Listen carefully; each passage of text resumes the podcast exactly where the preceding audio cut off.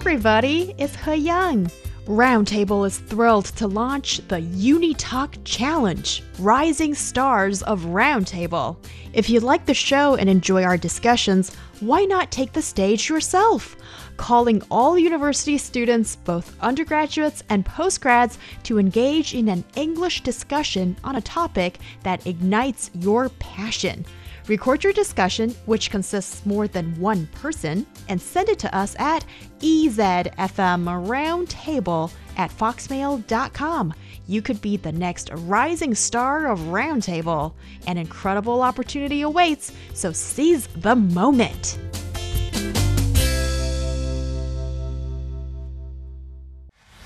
Discussion keeps the world turning. This is Roundtable. You're listening to Roundtable with myself, Heyang. I'm joined by Xing Yu and Brandon Yates in the studio.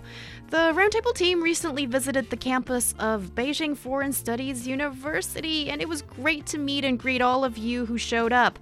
We will have more of these visits to college campuses this year, so if you want to see us in flesh, in your university, well, hit us up, EZFM Roundtable at foxmail.com. We'll talk.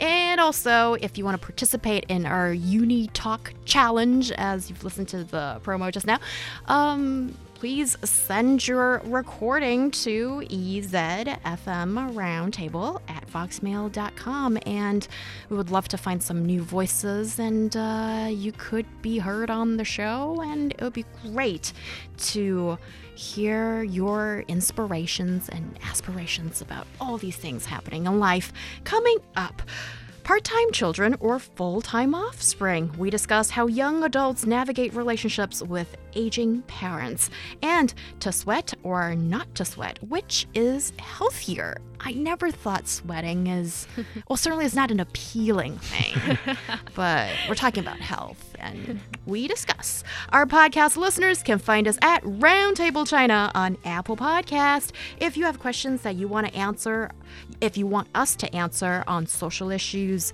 business, technology, or whatever moves your spirit, you can send those our way. There's a place to do it. Let me reiterate it again EZFM Roundtable at foxmail.com. Emails are fine, but voice memos are always better because we are a radio show after all. And now on Roundtable, let's move on to the next uh, next topic of discussion. While the phrase full time offspring became a buzzword earlier in the year, part time children reflect the reality for more people. The term part time children is catching on among Chinese millennials and Gen Z who have reached an age which increasingly their aging parents need their care while they are physically miles away working and living in a different city. They are often put in a tough decision or a tough position in deciding. Are you willing to put your life on hold to care for your parents? And if you don't need to decide now, that day might come most possibly. So I thought this um, parent child relationship is for life.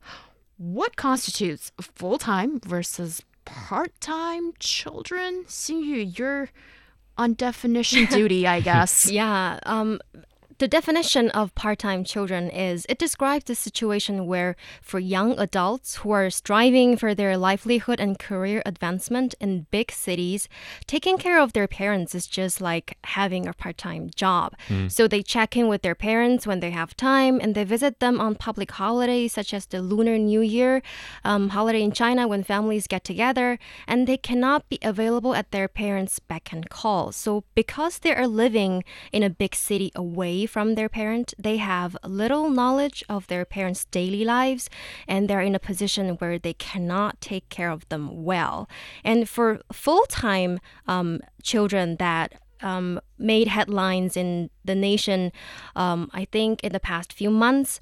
It refers to those young people who choose to live with their parents and perform domestic duties for a monthly salary. So some are some of them are tired of you know this competitive working environment uh, or long working hours uh, or the high living costs in big cities. Or some they continue their studies or prepare for exams for their future career while taking care of their parents.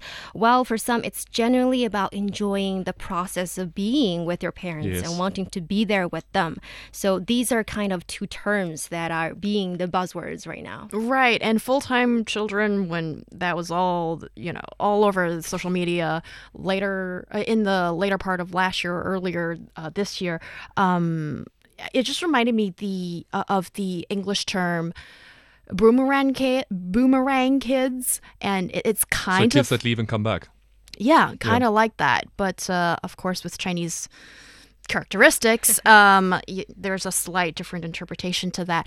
Okay, so Brandon, um, when you first saw the term part-time children, uh, what came to mind? Were you a bit puzzled? I guess everything that was mentioned earlier is something that a lot of young adults grapple with. I think particularly now, and also particularly um, that move away quite some distance from their parents, especially if they've got elderly parents as well. I mm-hmm. think it's quite a difficult thing to decide what to do because.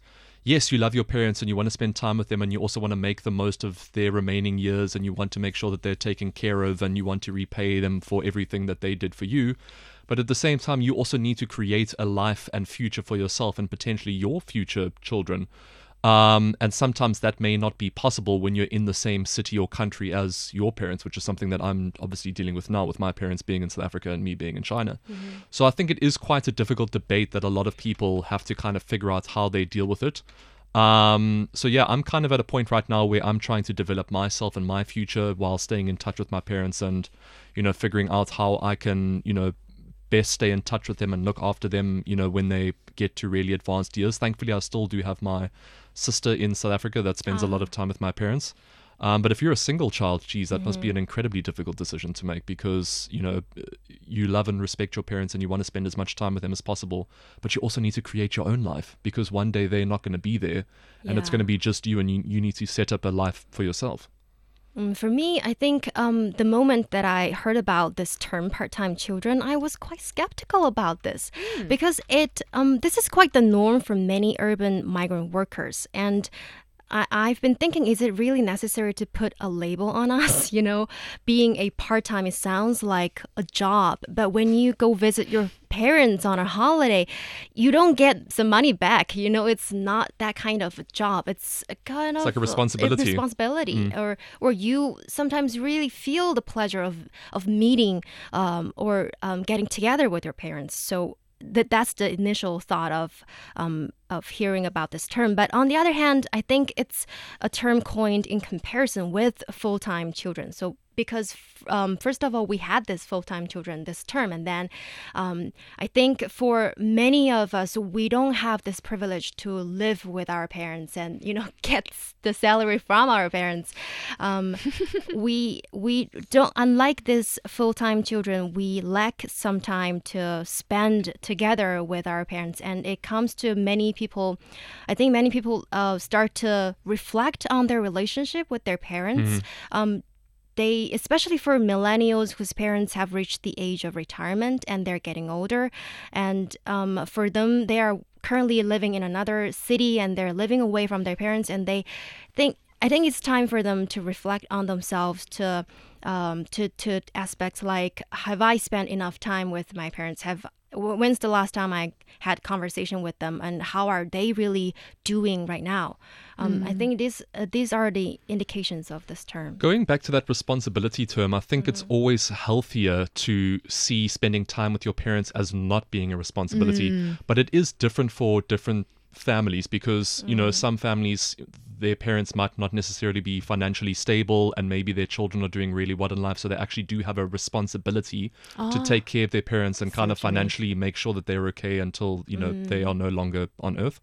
Um, so, but but for me personally, I, I- I think it's always a lot healthier to be able to create a life for yourself, even if it is away from your parents. And when you do spend time with your parents, it's more about quality time, enjoying each other's company, learning from each other, not seeing it as a responsibility, more seeing it as a privilege.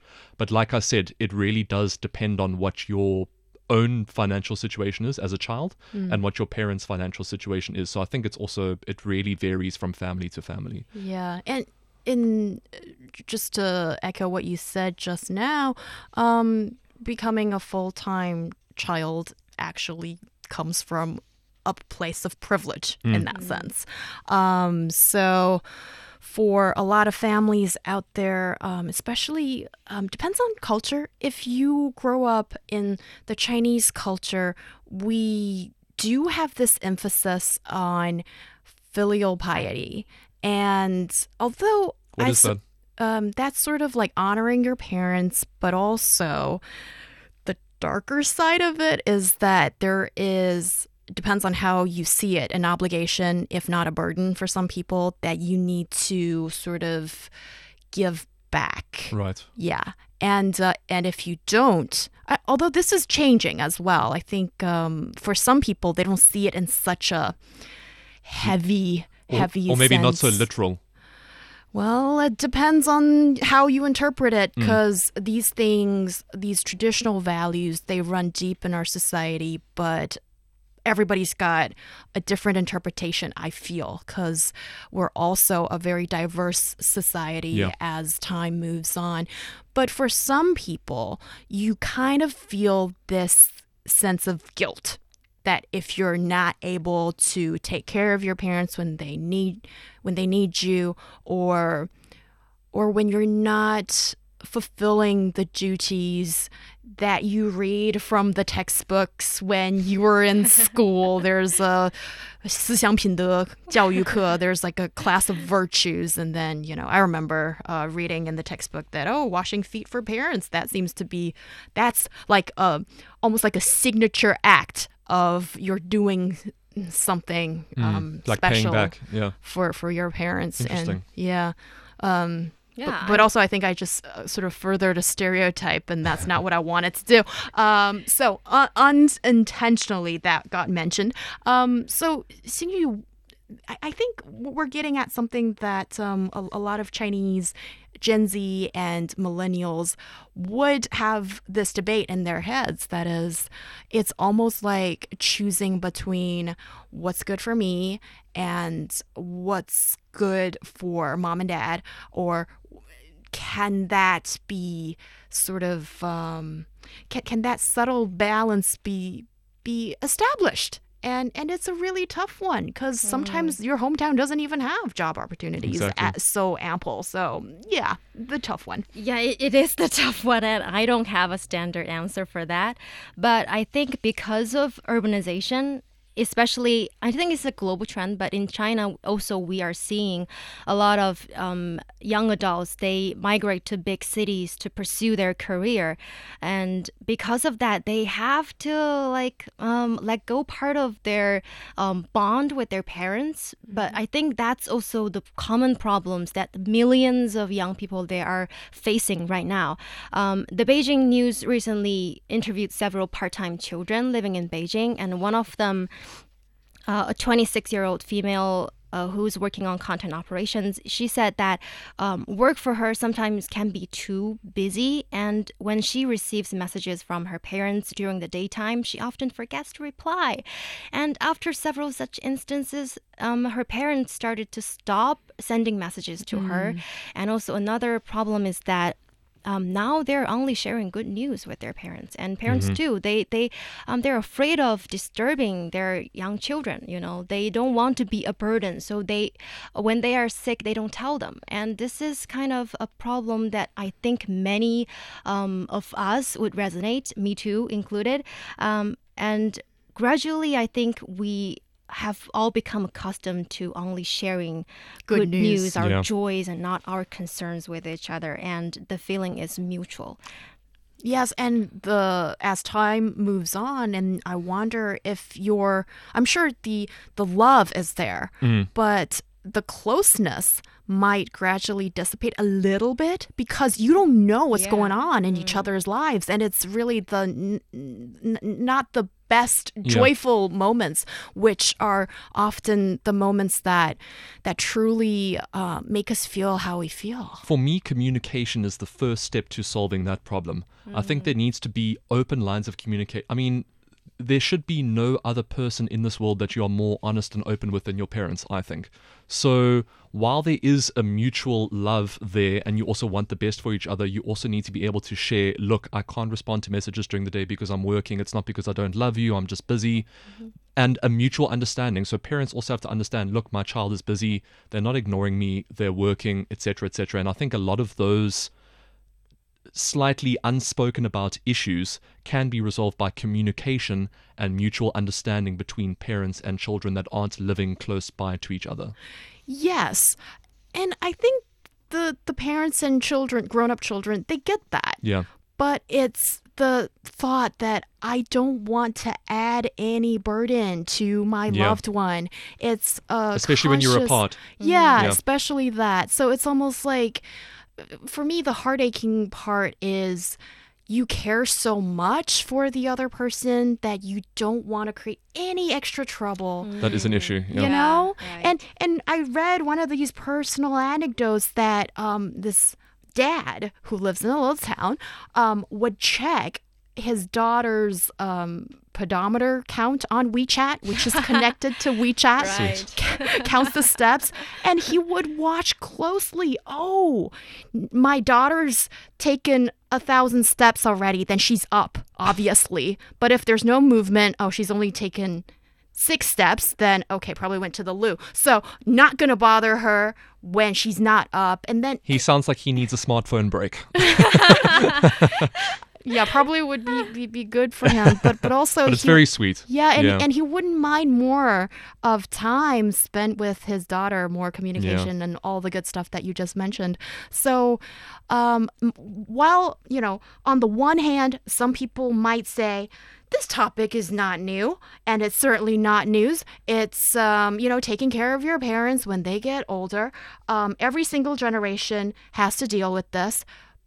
I still see that there are certain um, special or, or slightly different um, aspects to today's generation in dealing with this situation. One being that the majority of us in China of this generation could be the only child, and also China did not ever experience this kind of movement of migration within our country in recent years, and therefore we need to look at well, to me, this is ultimately about healthcare and also how to give care to a rapidly aging population when we don't even have enough nurses, not to mention when the majority of our uh, elderly population would prefer to be cared of at home. And how do you facilitate that? And at the moment, just with these stories, it feels like a lot of um, the obligation And a financial burden for young for young Exactly, people in particular. and, and also the older folks as well. Yeah, yeah, Yeah. Because if their children can't afford to take care of them, and this, you know, how are they supposed to take care of themselves? So they, it becomes a financial bur- burden potentially It- for, for both parties. Yes, it definitely. And also, we are only looking at young adults, and mm. just give them some time, and you enter the san- sandwich generation when you have kids, and that's just. Mm. And then you're looking after elderly people and your own children. I mean, it's it's an, it's I feel intense. bad for bringing Life that is up. so hard. Yeah. So, um, but this is a situation that not only here in China are we facing, but around the world. One hundred percent. Yeah. South Africa too. Yeah. And it, again, healthcare is a massive part of it, particularly for the elder generations. Yeah, I think a lot of the burden that uh, middle-aged children feel for their parents would be resolved, I suppose, by improved healthcare globally.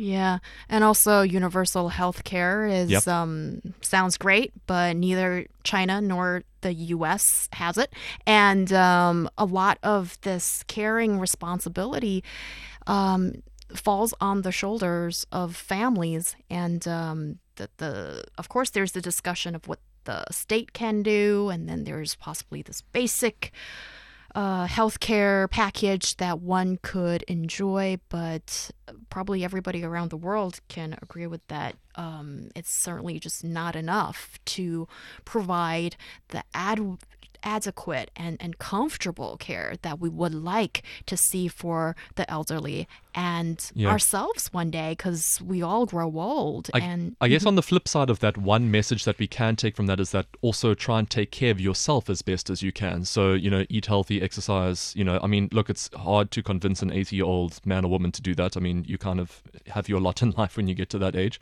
But I think there is a lot that we can do as middle aged and aging people to take care of ourselves so that when we do become older, we are not necessarily a huge burden either to the state or to our children or something like that. So, while I do agree that it is a huge issue for families in terms of um, kids having to look to look after parents and potentially their own children one day, I think we as individuals also need to take on the responsibility that we may potentially have to look after ourselves for the rest of our lives, and I think that can also t- take off some of the burden from you know uh, younger family members. Yes, and do and certainly this is one of the topics that I'm sure we will see it show up in some shape or form in the future and yes when you're young you feel like you're omnipotent you're invincible but before you grow old you know you already see that I think this is a lesson for everyone. Um, and we want to be there for, for our loved ones. And uh, I guess the big question is how can we provide those services? And we'll probably talk about it a, a different day as well. You're listening to Roundtable. Coming up next, to sweat or not to sweat, which is healthier? Stay tuned. Looking for passion? How about fiery debate? Want to hear about current events in China from different perspectives? Then tune in to Roundtable, where East meets West and understanding is the goal. It's the hour of Roundtable with myself, Heyang. I'm joined by Xingyu and Brandon in the studio. After a workout, some people are drenched in sweat while others aren't. The question lingers is sweating profusely healthier than hardly sweating at all? well, I know in TCM, traditional Chinese medicine, there is this idea that um, if you soak yourself in hot water, and sometimes it's like boiled with um, traditional Chinese herbs, and um, that and, and you come out of that bath, of course, sweating, and then that is potentially good for you because Yeah. it's detoxing. Yeah, yeah. Um, I guess in Western culture that would be a sauna. Yeah. So Yeah, but but in China, there's also you know Oh, the okay. TCM thing. So yeah, so so these uh, boiled herbs that's uh, put into the hot bath. Right. Yeah. So your body absorbs it. Yeah, Yeah. yeah, and uh, That sounds pretty healthy to me.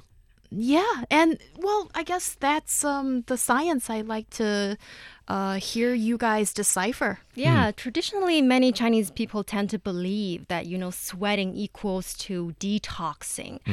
But actually, um, there's no scientific basis in that. Um, so, for sweating, sweating is a very common and natural part of our lives.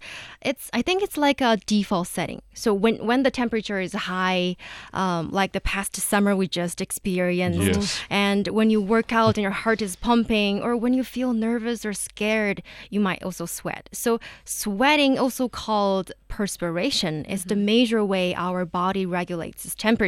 So, by releasing uh, water through glands in the skin, the body is able to cool itself down.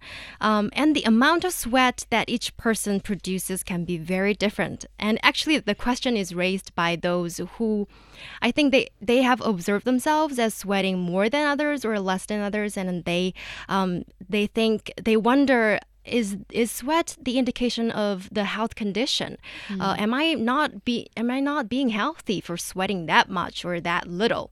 You know, but if we look at the components of sweat, it's mostly just water and a bit of um, sodium or potassium, this kind of electrolytes, you know, and so the conclusion of this um, conception of sweating as a way of detoxification is actually not accurate. In general, if you don't feel any discomfort, uh, physical discomfort, um, the amount of sweating, much or little, can be both seen as healthy.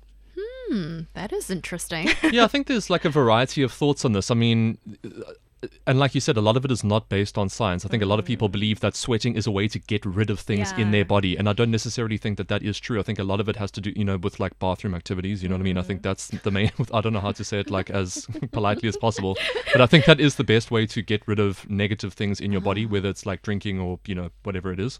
So, um, I mean, from research that I've done in terms of like recovering from hangovers and that kind of thing, people do. Look, let's, let's be real here.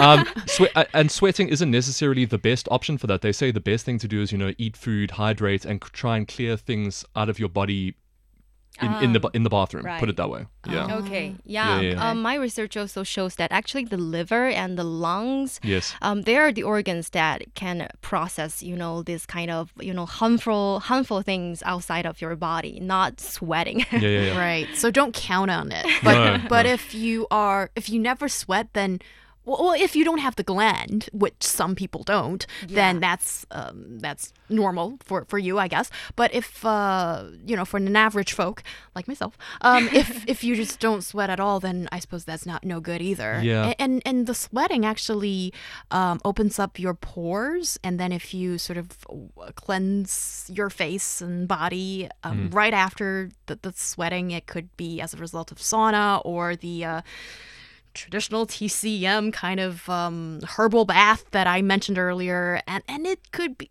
you could feel like really your skin feels really clear Yeah. and, and and really nice, and uh, yeah. Think- also after yeah. a workout, you know, you I think sweating should be seen as an indicator of something.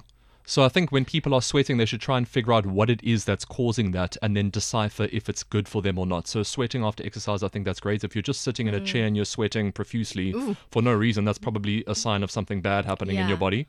So I think people shouldn't necessarily see sweating as having one particular function.